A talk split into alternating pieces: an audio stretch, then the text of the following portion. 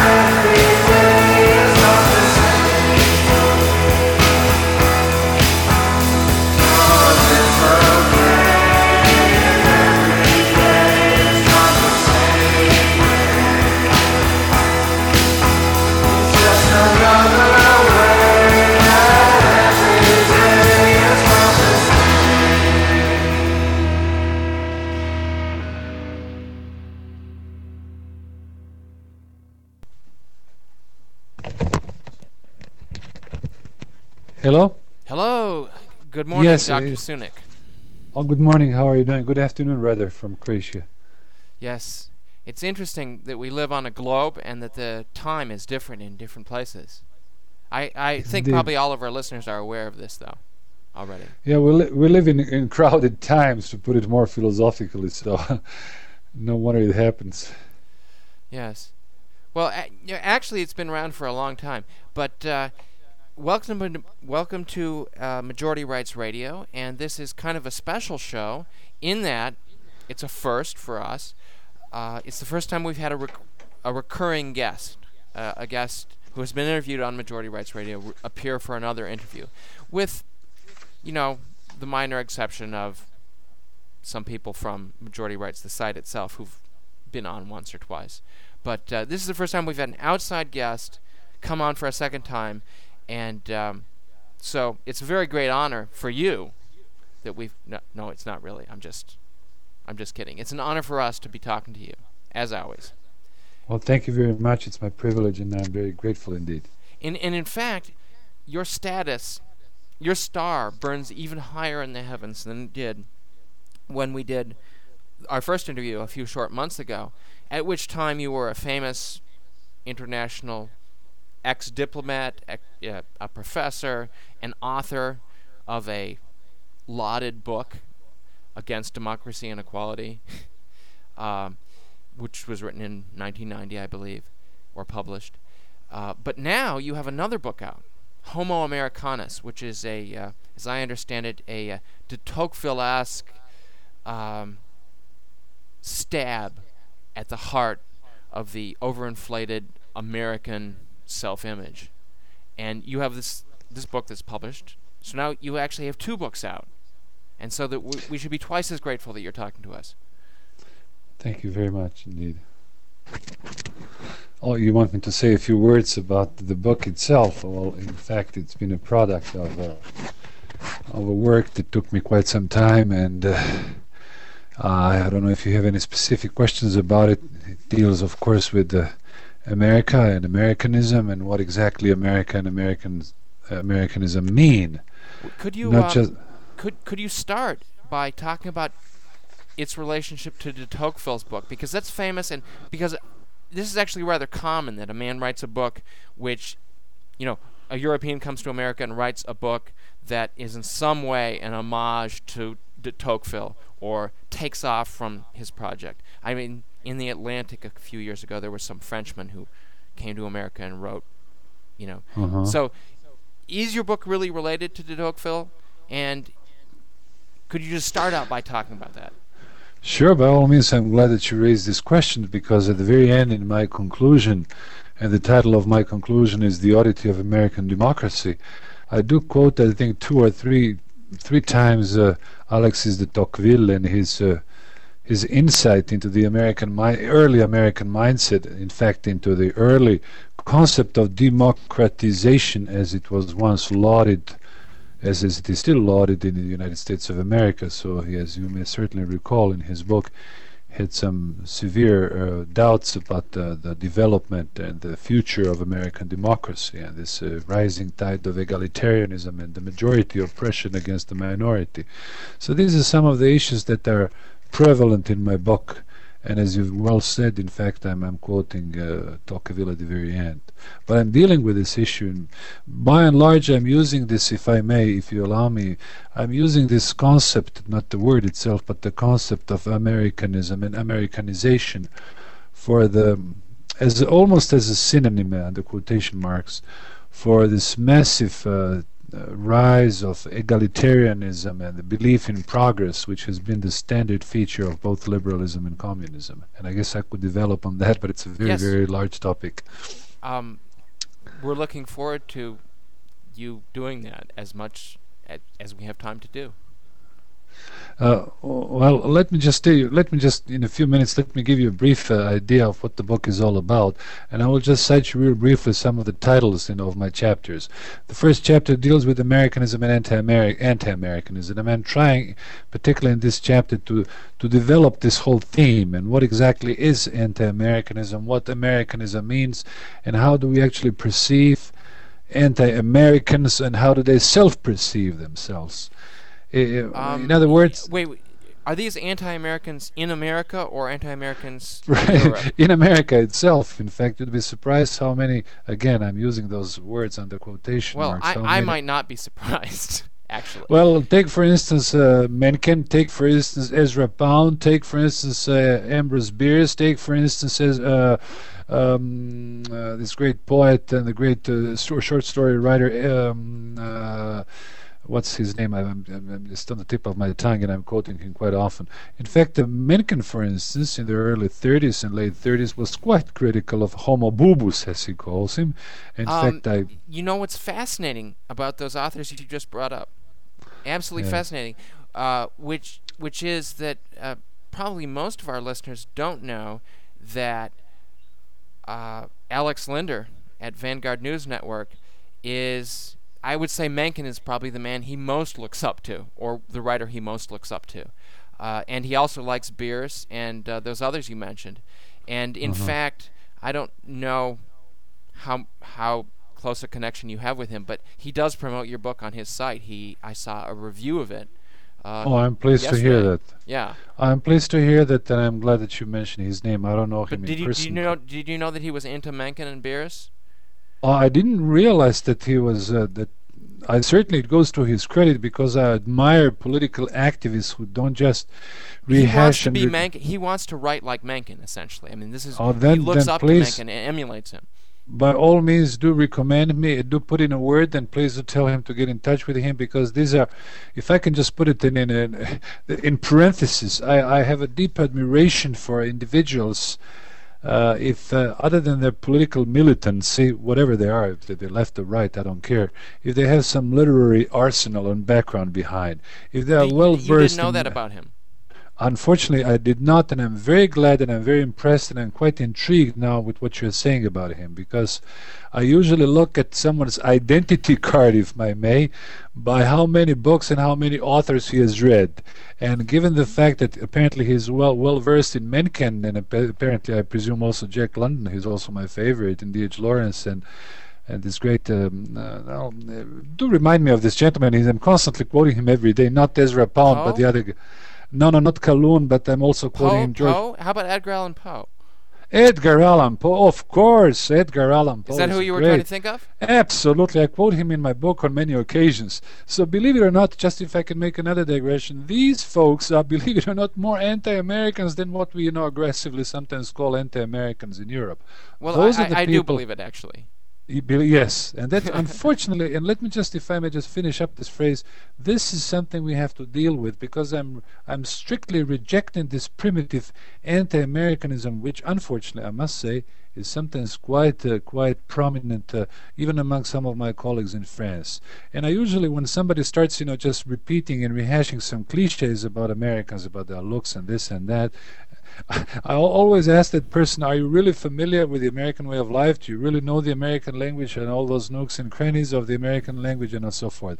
So this is not a disclaimer. I'm just trying to decipher and dissect this concept, not the word, the concept of Americanism, such as, as, it is being, such as it is portrayed in the eyes of anti-Americans, quote unquote, in France, in Germany, let alone in Germany, uh, let alone in America or in antebellum South by Calhoun or George Fitzhugh, who are also the opponents of Jefferson. Anyway, it's a about- lot.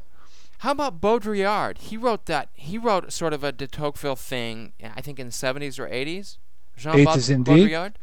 Uh, Jean Baudrillard, he wrote this book America. It's actually doesn't even have the accent. The, it doesn't have the ac- uh, the accent. It was the book was translated from French into into English. I read the, the English and the French version. I can tell you. Does the it make English- any sense at all? I mean, I, I wasn't able to Oh, let me tell you, I, decide I, about Baudrillard. I don't want to go into some academic details because uh, the the French in the French language when you uh, when you pour when, uh, the the nouns uh, the, the the nouns of, of different states and countries they always have the definite article like la France la Croatie uh, l'Allemagne yeah. uh, les États-Unis uh, the, now the book in French is called Amérique and in, a, in, in in French it has a somewhat somewhat different connotation because America, the way it's in French, it sounds like an abstract noun, and this is what the book is all about. He he talks about this virtual, you know, vicarious America, rather as a system, rather as a system. Uh, uh, how can I put it? Projected system in a surreal world, and not the real America that exist uh, in, in on, the- on the continent. It's a very good book. In fact, I'm in my first chapter. I'm quoting him quite often. By the way, he's one of my favorite authors as well. Now, I used, ironically, to, I used to have a quotation from Baudrillard on my answering machine um, Uh-huh. about 17 years ago. The one about uh, now, uh, now it is the territory whose fragments rot across the map. Yes, yes, yes. He, he recently passed away. By the way, I'm sorry to tell you that. I don't know if you're familiar. Two weeks ago, yeah, No, I didn't weeks hear ago, that. he passed Kurt away. Vonnegut right. just died. Yes, I heard that yesterday. Well, anyway, let me. I just don't want to tire your, your, your, readers or your listeners, but I would just like to give you an impression of my book. The second chapter actually deals, and I would consider that, you know, somewhat subjectively, if you may say, as my most important chapter. It deals with uh, uh, the Homo Sovieticus and Homo Americanus. This brings me actually to the first question which you may have asked me what prompted me to write this book? Well, actually, I'll uh, tell what, you. no, I didn't ask that, but let me ask that. What prompted you to write this book, Professor? Well, quite frankly, I'm explaining that in the second chapter, but not in a, in an I version, not in a myself version. Uh, let me put it somewhat, uh, somewhat, uh, somewhat differently. Uh, once upon a time, we just considered it and we took for granted that our Western, so-called Western dem democracies and liberal systems, that they had to deal with the, the Russian, with the Soviet nomenclatura, with the Soviet party system, and so to speak, with the Sovietology. As a matter of fact, we had some bizarre uh, coined uh, new words, neologisms like Sovietology, Moscovology, Kremlinology. You may probably recall that yes, back in and now, uh, what's wrong with talking about Americanology? What's wrong about talking about Homo Americanus? Once upon a time, there was millions of grants were given and lots of money. Governmental money was spent on quote unquote some real, some surreal experts on the Soviet Union, whose whose predictions, by the way, were not were not true in in the first place. Now I think to myself, now the communism ah. has communism fell apart is not high time now to study its, its, its rigid opponent is not the time now to study not just the American system per se the political system but also the American mindset and how this American mindset is being uh, uh, um, uh, affected by the political decision making. So these are some of the issues that I'm dealing with, and here I'm drawing the parallel between Homo, Homo Sovieticus and Homo Americanus in this sec- second chapter. Particularly, I thought of another I author. I thought of another author, um, a Polish author, Stanislaw Lem, actually wrote some stuff that you may be familiar with, um, like parodies, political parodies of like the American military. Uh, I think notes found in a bathtub. Thanks for telling me that. I'll mark his his name because. Uh, Stan- have you ever heard of Stanislaw Lem? Sounds sounds very familiar. Pardon my ignorance, but sounds very familiar, and I will certainly look it up. Yeah, as a matter of fact, I've never uh, I you know I should do something about Lem and majority rights. I should put a post up because some of his books are oh. actually quite relevant and there are hilarious English translations available. Oh, that's what I'm interested in. Please do keep me informed about that because I definitely want to look at the translations and see ah, how the Futurological Congress is another good one. Please do that for me. It's certainly that that's going to be a pleasure. But anyway, go me. go go on to your second chapter. Yes, well, the third chapter, chapter is also sort of it's like a follow up to the second chapter between where I draw the parallels between the Soviet language and the American language with between political correctness, ethnic sensitivity trainings, and all the rest. By the way, this the same lingo existed in the Soviet and the communist vernacular, which I'm very much familiar with as a former Yugoslav child, if you wish, as a Homo Yugoslaviensis.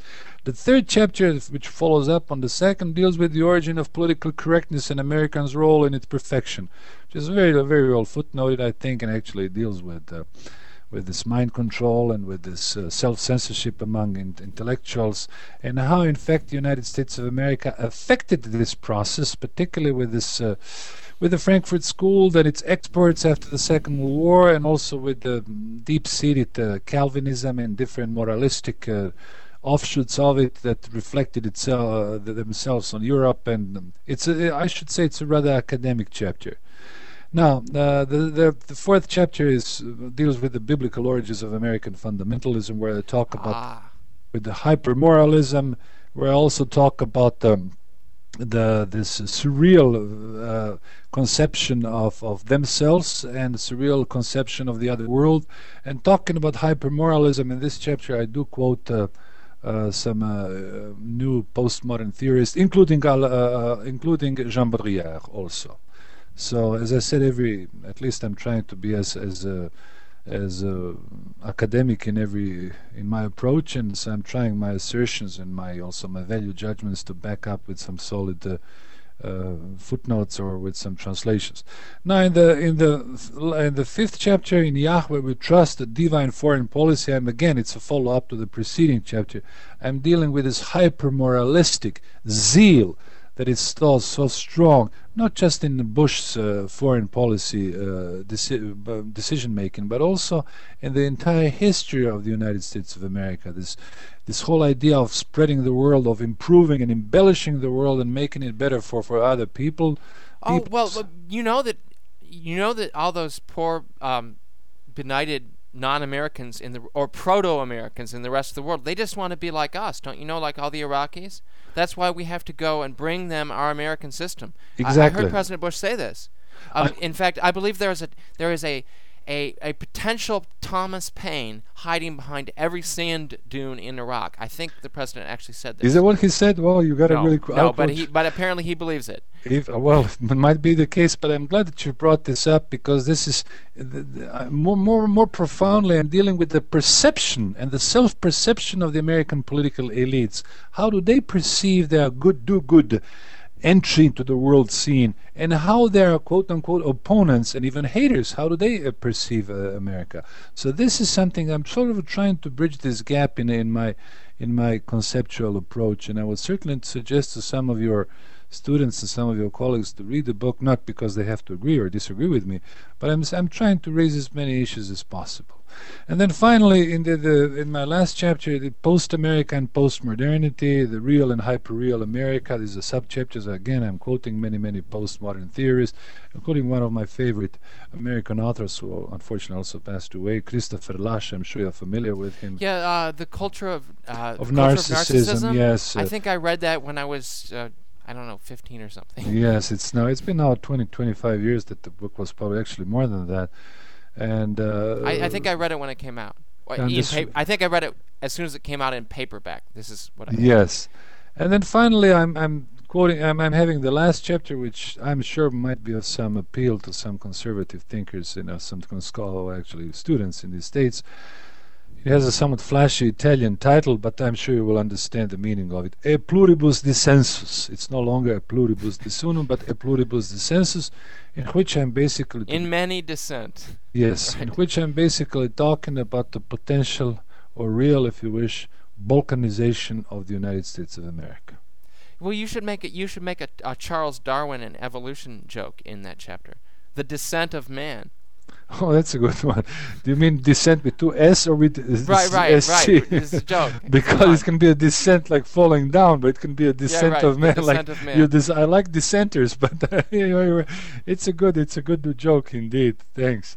Yes, in this chapter also I devote a very uh, savory and laudatory piece to my dear Southern agrarians from Tennessee and some good uh, American thinkers of the early 30s who unfortunately are also unknown in the States, and I'm trying to sort of demythify this image, which is unfortunately strong, not just on the East Coast in America, but also in many leftist circles in uh, Europe, that all uh, Southerners from America are dumb or rednecks or something. In fact, I'm arguing that these are very intelligent, good people, that they have been able to retain some ancient European customs paradoxically much better than the Europeans.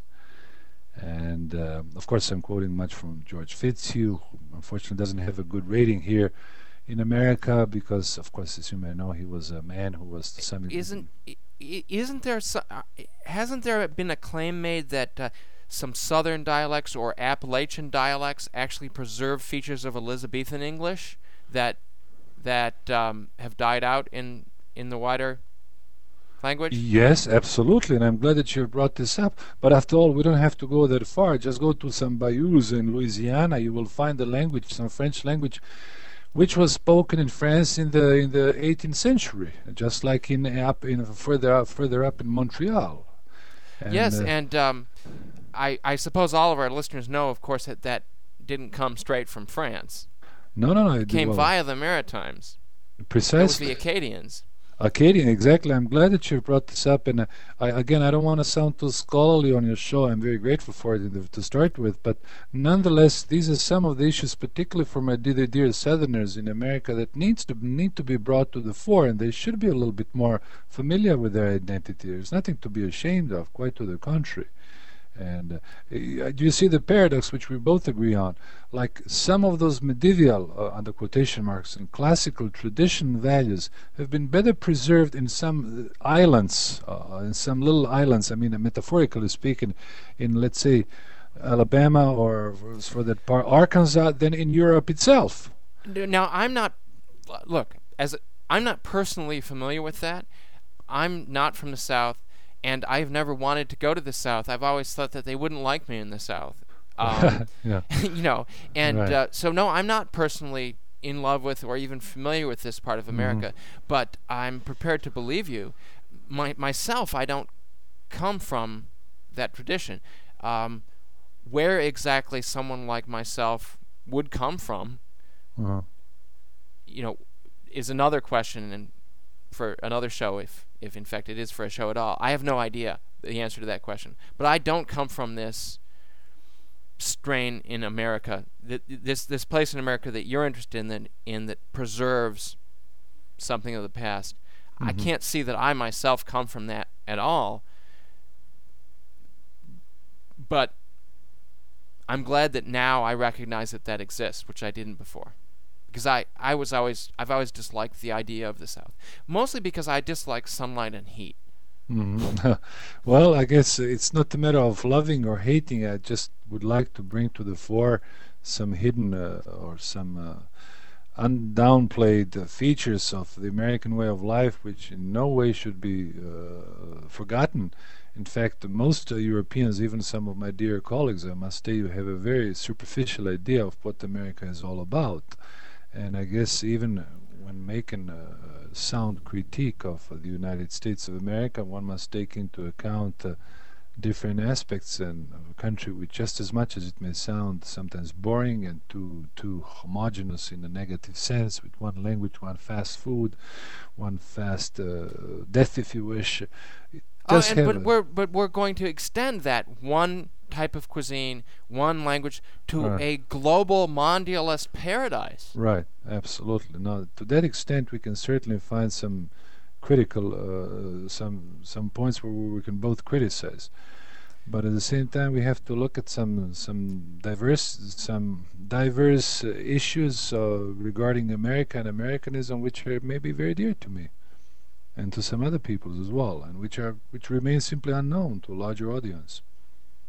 This sounds like an absolutely fascinating book, and I'm I'm ashamed and and um, hurt that I haven't read it yet. And it's actually not only published, but it's actually for sale. It's and for sale. You can go to Amazon and buy it. exactly. Now, I, I will tell you this. I would have definitely ordered a copy already if it were not for this fact. I have money, I have a little bit of money to buy books in a PayPal account. uh-huh. And unfortunately, Amazon will not take PayPal because they have some competing arrangement with some credit card company. They don't like PayPal, they're competitors on a large internet scale. Mhm. And so they won't take PayPal. Other Oh. than that, I, I certainly would have bought it.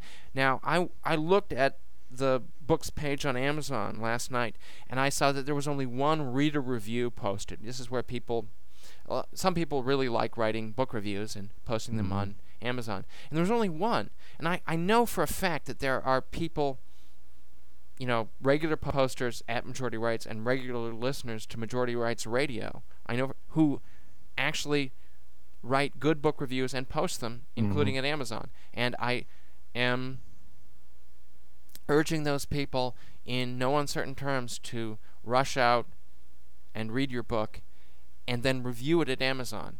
And if possible, if they could um, shill for the book at as many sites as possible. I certainly would be grateful to hear that, and I certainly would encourage myself. Uh, look, I don't want to do self promotion, but you're more than no, welcome no, to no, do no, some. don't, b- because you don't want to be, you know, a, a whore to mammon. Right. But the point is, that's what we're here for. That's what I'm here for. Yes. Well, Because I can shill for you, and if the time ever came, you might shill for me, and that way it doesn't look like pure grubby, greedy self-interest in whoring for mammon. well, of course, I guess one thing we agree with: it's not the money that counts. After all, it's the book is not expensive, but it's certainly. I'd like yeah, I'd like to be challenged a little bit, and I guess I'm providing some ideas from a different perspective. After all, let me put it bluntly: I've put a great deal of work in it. There are lots of translations uh, from French into. German, from German and French into English. There was a great deal of editing. Uh, there were some people also who helped me out, and I must also single out the name of David Yates and um, Alain de Benoist and some other folks who just technically also, and also David Stennett, who helped me out a little bit with that book. There was a great deal of work on it, but by and large, the most most of the footwork and most of the intellectual work I had to do myself. So, by the way, I'm well, sorry that, to, to, Actually, the thing about intellectual work, yeah, is one always has to do it oneself. Absolutely, it's not a choir singing. It's just one thing. It's not like watching TV. You read a book, No. you read it yourself. You can't do it in promiscuously, like five or six, six uh, sitting and uh, sipping beer and watching TV. It's an it's a deep involvement with yourself, at the rereading per, uh, phrases. Uh, well, I guess we know the story. By the way, I'll just take the liberty of asking you and possibly asking you for a favor. Should you be traveling to, to Russia for the conference or something Ah, similar, feel free to ah, put in a word. And in fact, I can send you I, some I, books. I have some I have some bad news about that. Mm-hmm. Um, Not bad in a larger sense, but I shan't. Uh, Majority Rights will not be sending a documentary film crew to the Moscow conference. uh-huh. Um, and let's just say that the arrangements with the the the organizers of the Moscow conference, the the conditions and terms under which they were prepared to allow us to come film were completely unacceptable. Oh. Um, and and you you can imagine, you know, you wish to make a film at a conference, you can imagine that there would be some offer from the other side that was n- just Uh-huh. simply unacceptable. So I And I, assume. I don't think we have to air that. right, I understand perfectly. I understand. The- you know, the- okay. So uh, we, but but however, resources have been actually devoted um, or or set aside um, by our shadowy backers, let's say, uh, to fund this Moscow project, and those resources are now available. Uh, and so the uh, majority rights video project, if you will, is about to acquire some rather good uh, equipment. And so I want to ask you. I now I missed you when you were in the states this spring. Yes. If it's ever the case that you're in the states again, I insist that either you come here and meet me, or I manage to meet you somewhere in the states and film you. You know, high definition video. Um, you know, Oh, get. I, have you ever seen the film My Dinner with Andre? it sounds familiar, but believe it or not, I must apologize. I'm a poor But a- movie anyway, the, the point is, you're as fascinating as the guy. I mean, you're as good a conversationalist, in my opinion, as the guy that they filmed for that uh, w- that w- Wallace Shawn had dinner with, my dinner with Andre, and I I think that that would be a good piece. And so I'm asking you to promise that if you come to the states again, you'll make every effort to make yourself available for an interview on film. I'm quite certain. I'm, in fact, Lengthy. I'm not ruling out I will be there before August, and I certainly will let you know in due time. And I certainly would like to set up something with you. Yeah. So, too bad about Moscow, but we're gonna get some good cameras, and uh, we have expert. We have. There will be expert advice on how to use them. Mm, excellent. And um, you know, once again, we have to thank all our supporters and, and, and backers and the people. By all means, and I'd like to thank them as well. And um, well, I, in fact, I certainly would be pleased to spread out the book and to put it in word to, for it. In fact, some of my friends in France also uh, will do some reviews of it. The problem is with the French is that they, um, they of course, always there's, there's a language barrier, and uh, but I, I must admit that the book has already been publicized and, and advertised in um, on some good and almost res- pretty respectable websites in in France. Also, among Right. some of my friends from Wh- wh- while we're on the topic of France, there's this new thing that was invented in the 90s in France called parkour. Have you heard of it? There's some fascinating videos on the internet of it, and the latest James Bond film opens with a parkour sequence. Uh, parkour is this running. Uh, it's like gymnastics, sort of, but it involves running and jumping from building to building, uh, landing on the ground and rolling. Have you seen any No, of you this? really got me on that. I'm embarrassed and ashamed to say I'm not familiar. Oh, okay. No, I, I, I know what parcours in French it means like the, the well, travel it- to traverse. to like right. moving, going, and it also means in a wider sense uh, uh, your biography. You can say somebody who has the, his, his experienced life. It has different meanings, but I'm not familiar. with Yeah, this well, it, with a K, it's now a new Yeah. um, sort of uh, sport. But Uh-huh. um, no, I was just wondering if you'd heard of it. No. Uh, I had um, okay. Since we did mention Alex Linder and some other people, I thought we would also we should also talk briefly about um, Constantine, since uh, in fact I know him quite well now, Mhm. um, and I think you know him, right? Sure, I know him very well. Have you had a chance to, to meet him in person? N- no, but I will soon. hmm He is. Um, I will within a two month period. Alright. I, I will meet him and and film him. Oh, excellent. Um, but um, yes, he was going to um, help me in Moscow. He was going to actually put me up at his place Eh, that's very and good. and the film crew. That's very good. Yeah. Now he's interesting, and um, y- you know, just as you always want to talk about your writing and have other people talk about it, he's the same way. Could you think of one thing he's written that sticks out in your mind, that you, like one essay? Well, let me tell you, he wrote excellent poems in both German and English, and I can't think of them, but I have them on my website someplace. This is where I can, I should truly, regardless of some of his uh, defaults, and he's definitely a great poet, and he is an excellent translator. I must truly commend his English and his German, as you certainly know, he's of German uh, birth, of German descent, and he's, uh, I don't know he's him rather well. completely fluent in English, however. Yes, and he has a very not just not just that he's fluent. He sometimes is even more fluent than, a- than an average American because he can he can get the gist of, of some of um, especially poetic phrases. And I'd certainly suggest Yeah. you talk to him and No. ask him about his poetry. And Yeah, there, you know, there is a actually there is a word for talent Mhm. such as Constantine has, but I don't think we need to use it. right, yes, But I, I think you and I both right, recognize it. yes, yes, yes. No, he's a good guy. Yes, he's someone who's much younger than me, but he's on the good track, and I think that he can he can he can definitely con- contribute to our spiritual cause, if I can put it that way. Now, have you ever heard of Kai Murros, who I did uh, the last radio show on, an interview? He's Finnish.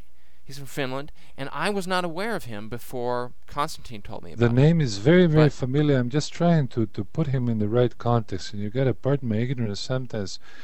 It takes me a while just to figure out. I'm probably getting old, I don't know, but I know the name is familiar. I just need to to. How to- K.A.I.. Yes, I just. M U R R O S. I just need to resuscitate the context, the history, and time when we met, and if we met, and where, when I read him. No, he's he never he has never met anyone. In fact, Uh-huh. he had never even Constantine and he Uh-huh. had been reading each other's stuff for years and greatly admired each other, but had never in fact been in contact That's really enough. um, until recently. hmm Um, however, we're not ready for an announcement, but the three of us, Kai, Constantine, and myself, we are ac- we actually have something in the works, uh, which we will be announcing in the next few I'm glad months. to hear that. Um, something something in the nature of a um, you know a platform or political movement or artistic or literary Mhm. movement. Um, uh, and let's say that it's not unrelated to what you're doing. It's not unrelated to Norman Lowell. hmm eh, You know, but uh, can we finish up by just talking a little bit about something? Might even seem not relevant, but uh, Hobbes, Thomas Hobbes, and uh, the Leviathan. hmm And if you would talk, you're a political scientist, Mhm. and, and I'm sure you have plenty to say about Leviathan. But I was wondering about um, if Hobbes, when he used that metaphor, would have been thinking of the other Leviathan-like beasts in the Bible. So there's the there's the beast in Daniel, hmm and they're the beast in the Book of Revelations. And to me, they all sort of get conflated. Um, for for instance, in the Art Institute in Chicago years ago, I saw a print by um, Blake, William Blake, Mhm. and it was of the Canterbury Tales Yes. and it it uh, the the the emphasis on the print was on this woman si- sitting side saddle on a horse, holding a goblet and grinning with a gap between her front teeth. Clearly, the wife of Bath. hmm And I looked at that, go- and she also drank wine. I don't know if Chaucer actually has her holding a goblet while riding a horse, but she drank. hmm And of course, it was gap toothed because she was passionate. hmm Um, gap-toothed women are supposed to be especially passionate ladies. But I saw it and I thought, you know, Blake is playing with the whore of Babylon who sits on the beast of the end times, right? The Mm. ten-horned beast. Blake is, and y- you know, ten years later, I I look it up on the web, and you know what? Mm. It wasn't an original thought. No, Bla- that's what Blake had in mind.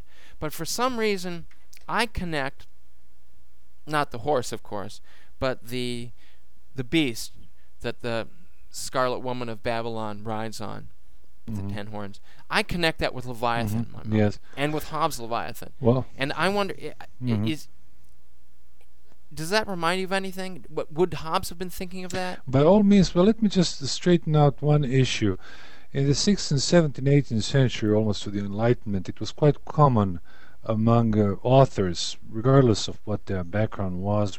For the most part, there were there were folks uh, who had um, uh, a, church, a sort of a church-based uh, education, because at that time the world, the Western world, including the uh, England, was not secular. Were not secular states, so it is very common to find among classic authors some references and some symbolics relevant, or in fact even identical with the, with the biblical language. So And, and they these and they would have expected their readers to understand abs- absolutely, references. absolutely. Whether it is for good or for bad, now, of course, in a now epoch, when we look at those authors uh, retrospectively, we, we sometimes we are a little bit confused with the symbolics. But by and large, the symbolics of the not just the medieval literature, but even the later on, the, the 16th, the- all the way to the Enlightenment, was full of those bibli- biblical uh, um, references, be it in the French literature and the or the English literature, or also in German literature as well. It was only after the Enlightenment that things started to change. Of course, Blake comes at the early 19th century, if I'm correct. You know, early. Eight, Yes. 18th, early 19th century, so things are starting to change. And keep in mind also that Blake was, quote unquote, under quotation marks, more continental European in his approach. My wife, by the way, knows him well; she likes him. And uh, Really, really, I no, I have to confess, yes, I, I have issues with Blake. There there are currents in Blake that I don't like. Um, in particular, uh, he once saw a drawing of some trees or a painting of some Right. trees that um, another artist had made, and he seized the piece and he looked at it and he said, "Now this is a work of genius and spirit." yeah. But when the other man told him, "Yes, I went over and I sketched these particular trees at this particular location," and, and it was a it was it was a, a painting from life. Yes. And when he found out that it was not a work of the soul and the imagination, but it was in fact a painting of life, like you know, it was nothing to him. It was shit. Yeah, you know? no, I understand it fully. But now, now, now, I I dislike that. I share my life and marriage bed with a painter, Mhm. and she paints from life, Mhm. and so I'm prejudiced against Blake for that. There's there's a there's something in his religiosity that is just contrary to my aesthetics. Yes. But go on. Well, I wanted actually to make this this parallel with. let, let me just put it bluntly for that's just the average average people, average listener who doesn't have any idea of what painting is all about. Just go to the Tate Gallery in London, or just look at any any major classical work of the for, of England by English painters, and you will not notice any erotic or lush scenes with naked women like you will see in France or in Germany, for that matter. Which tells you again that the spirit of Calvinism was pretty much pronounced, uh, more pronounced in in uh, early England than it was. Um, I mean, early the uh, sixth and seventh eighteenth century during Cromwell and later on than in continental Europe. Hence the reason that that uh, uh, that Blake comes as a as a miracle for, for many continental Europeans, including myself, because we are much more used to those gory scenes, uh, expressionist scenes, or even if it were sexual scenes, which we just couldn't take for normal in our daily life. You know, even on cathedrals, if you wish. It's a long topic we could discuss about morality and hypermoralism. But I'm, by the way, I'm. You know, if I was gonna, Yeah. if if, I, if we were gonna have a long talk about Yeah. Blake, then I think I would have to go reread uh, yes, both yeah, Blake and. Czesław yeah, Milosz. Ches- You know Yes, Milosz? yes, this uh, Polish fellow, Czesław Miller. Am I correct? Yeah, he won the Nobel. yes, yeah. yes, yeah. His autobiography is really good too. Mhm. But um, but he was an a, a Blake expert. Mm. But back to the question of Hobbes and whether how much of an imaginative of an unjustified imaginative leap am I making in a, in somehow thinking that Leviathan might have something to do with that other beast that shows up at the very end of the Bible. You mean the Bi- in the Bible itself? Right. Right. Well, Leviathan comes. It, it was like some big fish or Right, something in the Bible. yes, You know, can you draw him out in, from yeah. Proverbs or or Job or something? But but uh, for some reason I connect Hobbes' Leviathan with you know the the creature that the Whore of Babylon rides on, which is also connected, of course, to the ten-horned beast. Um, you know, i i there's another one in, in the prophecy of Daniel. Yes. But h- i- is that legitimate at all? Well, to be perfectly frank with you, I'm quite familiar with the Bible, but I don't know specifically what you're referring to. You mean the prophecy of Daniel when it it is uh, it's horrible. No, no. The the book of Revelations, the very last book. And Um, and what what exactly You is you your question? Is it relevant for the modern times, or was it relevant for the Blake's time, or No, no. Uh, well, let's just drop it. But but um, I certainly say some more about Hobbes' Leviathan. Well, I guess we have, in, in a sense, just as much as uh, we, we, you know, the liberals are also using uh, modern liberals are using Hobbes as a as a founding father of classical liberalism, but at the same time, you know, Carl Schmitt, the conservative uh, revolutionary thinker and lawyer, he was also fond of of uh, of um, of Hobbes, and in fact, the Leviathan can be used metaphorically as a, as a proto-totalitarian state, so to say. You know, a state Uh, well, necessary yes, necessity exactly. which we simply cannot wish away or shrug away. It's, here to stay. The same Well, and uh, uh, I, did we talk about? I think we talked about Leo Strauss before, Yes. right? I mean, the father of neo. Did, did we talk about Strauss? I guess yes. the other day, Yeah. But he, he he wrote a book on Hobbes. yes, I think so. Yes, I've, I'm not. Of course, he had his own crazy ideas. Yes. Like he thought that it was all in code or something. I guess we would better talk about him as a f- f- founding father of neoconservatism as well. Just something. quite- oh yes, oh yes, I'm very Yes, aware of no, I guess we'll we'll leave that for the next time. I just wouldn't like to make this discussion too academic and too boring. I'm very indeed grateful for your for your questions, and I certainly would like to choose uh, Okay. pick out. Did you know this? Speaking of the neoconservatives, Yes, that reminds me. You know Alan Greenspan, who was like for 17 years one of the most powerful men in the world. He he was the head of the Fed. and he still is a very powerful man. Economist? What? But did you know that when he was young, he used to sit at the feet of Ayn Rand? He was an Ayn Rand Uh-huh. groupie and an objectivist. okay. Did you know that? Well, well, I guess I, I know that for sure that many neoconservatives who now boast with their anti-communism used to proponents of uh, very rabbi Trotskyism, and you know, Well, no, no. So I'm not well, surprised, you Rand know. was an anti-communist. R- Rand was an anti-communist too. But well, uh, so was Sharansky, you know, but at some point he was also a KGB spy, and I know that some of the big dissidents, you know, who discovered anti-communism once upon a time were just very fervent, fervent um, uh, communists. So I'm very skeptical of. what do you what do you think of Solzhenitsyn? He's a good guy. He's clean. do you know? Apparently, I could put it that way. he's yes. clean.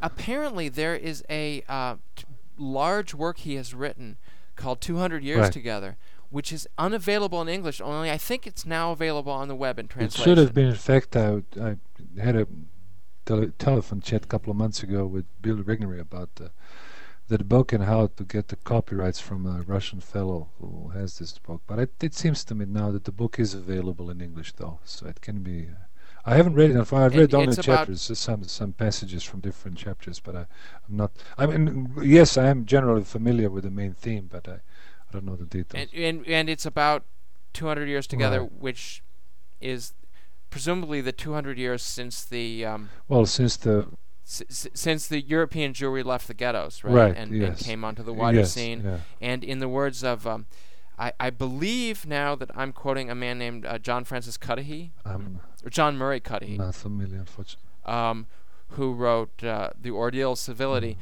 But when the, um, the the the Jews left the ghettos and some of them began to integrate into Western Mhm. intellectual society, there was a he calls the rabbinical system of education Mm-hmm. a machine for the production of a certain kind of intellectuals, Yes. which became destructively unleashed Right. inside the European peoples. And I, I assume that when Solzhenitsyn says 200 years together, you know, the Jews and the Russians, he's talking about the 200 years since that machine was unleashed. Yes. Yes, by all means. Well, it's certainly a good book, but it's it's certainly not. Let me quite quite clearly put it's it's not an anti-Semitic book. It's very descriptive uh, in its nature, and I, it's certainly worth a read from what I from some reviews that I've read. But it's uh, well, how how can you say it's not anti-Semitic? Well, That's not up to you to say. If it, look, it doesn't. Uh, if if the Jews don't like it, if the Jews don't like it being said, no. then it's anti-Semitic. Well, I probably right? let me put it differently. That's the only. Had I heard some outcry on the parts of some Jewish circles. I certainly would have would have granted you your your your concession. In fact, I would have agreed with you, but I haven't heard much about that at all. In fact, was, I'm surprised that the book well, but the, downplayed in a sense that, but I. Well, I think but I think that one strategy is to protest and make a racket, and I think another strategy is to pretend that something isn't happening. I mean, if you can prevent a book from being published yeah. in English for what ten years, if you can prevent a translation from being published, mm. And you can have people not talk about it at all, that well, look at Kevin MacDonald. They don't make a big hullabaloo about Kevin MacDonald's culture of critique, do they? They more mm. or mm-hmm. less ignore mm. it. In fact, when a woman from the Southern Poverty Law Center went out to uh, Long Beach last year and began sort of harassing Kevin MacDonald and trying to cause him trouble on campus. Mm. Um, that, in fact, was somehow a violation, I think, of the general policy of not giving him publicity by mm. protesting against him that has generally been employed uh, against what him. I basic, so uh, I, I think, if I may just, I, th- I think the suppression of 200 Years Together in English translation is just as much uh. an accusation. I mean, yes, they didn't come right out and call it anti-Semitic. No, they kept it from appearing. I let me just return back to Solzhenitsyn. I'm pretty much familiar with some of his earlier work. I unfortunately didn't read the book. I, I read some some passages and I read quite a few reviews of it. But judging, and again, I have to apologize to your audience. I I cannot talk about something which I haven't read in the first place. But uh, by and large, from what I've gathered, from this book. It's that's why you could never be a critic. Well, I guess even if I because you because you refuse to talk about something that you haven't read. Well, uh, uh, that's well, a joke. Yeah, that's a joke indeed. But I I take certain pride in the fact that I spend quite a bit of time reading it. So it's the same thing when people make you know just cliches about me or for that matter you in general without knowing what you're talking about. Oh wait wait are, are people spreading cliches about no, me No no no no just oh, in general. This is, wow no no no, if if that's true, that's amazing. It means mm. my plans are coming to fruition Absolutely. earlier than I yes. had hoped. No, well, it's just people are actually spreading cliches just about. The same thing like with Kevin MacDonald, whom by the way I know well. But you know, it's a thick book, and I'm, I'm i doubt that uh, even some of his quote, uh, quote unquote critics have, have read the book in its entirety. It takes time. And, uh, I I doubt that any of his critics have read yes, it. Yes, absolutely. So that's. But I I I would not. I would not take seriously anyone with pretensions to joining the discussion on our side uh-huh. at an an intellectual level of discussion mm. who hadn't read the culture of critique. Yes, no, I fully agree with you. So if someone tried to join our discussion and and and and had not read it, you know, I, why would you even join our, our why would you even join our t- our discussion mm. if you had not read that book? Yes, well, uh, thank you for your questions. I really appreciate that, sir, and, and I. And and and you know what? That's probably almost true of your book. Well, I hope that uh, at least you will have a chance to read it, and I I certainly take that with uh, gratitude the fact that you still haven't had a chance to read it, but I'm sure you will. You will, and you will, and I'm sure you will like some passages. But by and large, uh, let me be quite honest, if I may. I don't like people who just keep flattering, and, and we, we are not here in the in the, in the business of flattering each other. We, we need to be very critical towards you know, each actually, other. when I say I didn't read it, I read a lot of it in in pre-press. Uh-huh. Actually. Oh, okay. I. I I more or less familiar with, with some of the some of the basic yeah. thrust of the arguments. Oh, absolutely. You know, this has been the most fascinating discussion, and I, I, um, I see that you're on your way to becoming to Majority Radio what Alec Baldwin is to Saturday Night Live.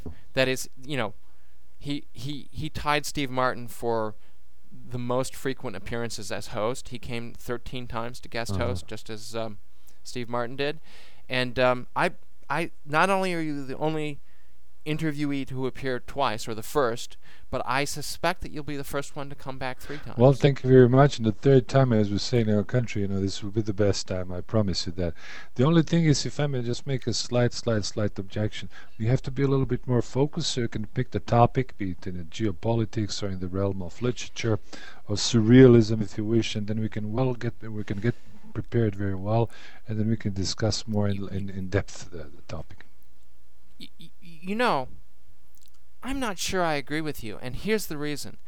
Because the comments I got on the last interview I did with Kai Murros, where, I, uh, in other words, I think that actually preparation and trying to stay on topic actually may hurt more than it helps in No, this that's a good case. So. I think you should I think you should relax and enjoy what we do and you know run it up the flagpole see if anyone salutes because I got comments indicating you know there are people who feel both ways. There are people who feel bet- that I do better when I just relax and talk to the guest about what interests me. This is why, for instance, I used to put an announcement on Majority Rights saying, in a week we will do an interview with so and so. I want your suggestions for things to ask him.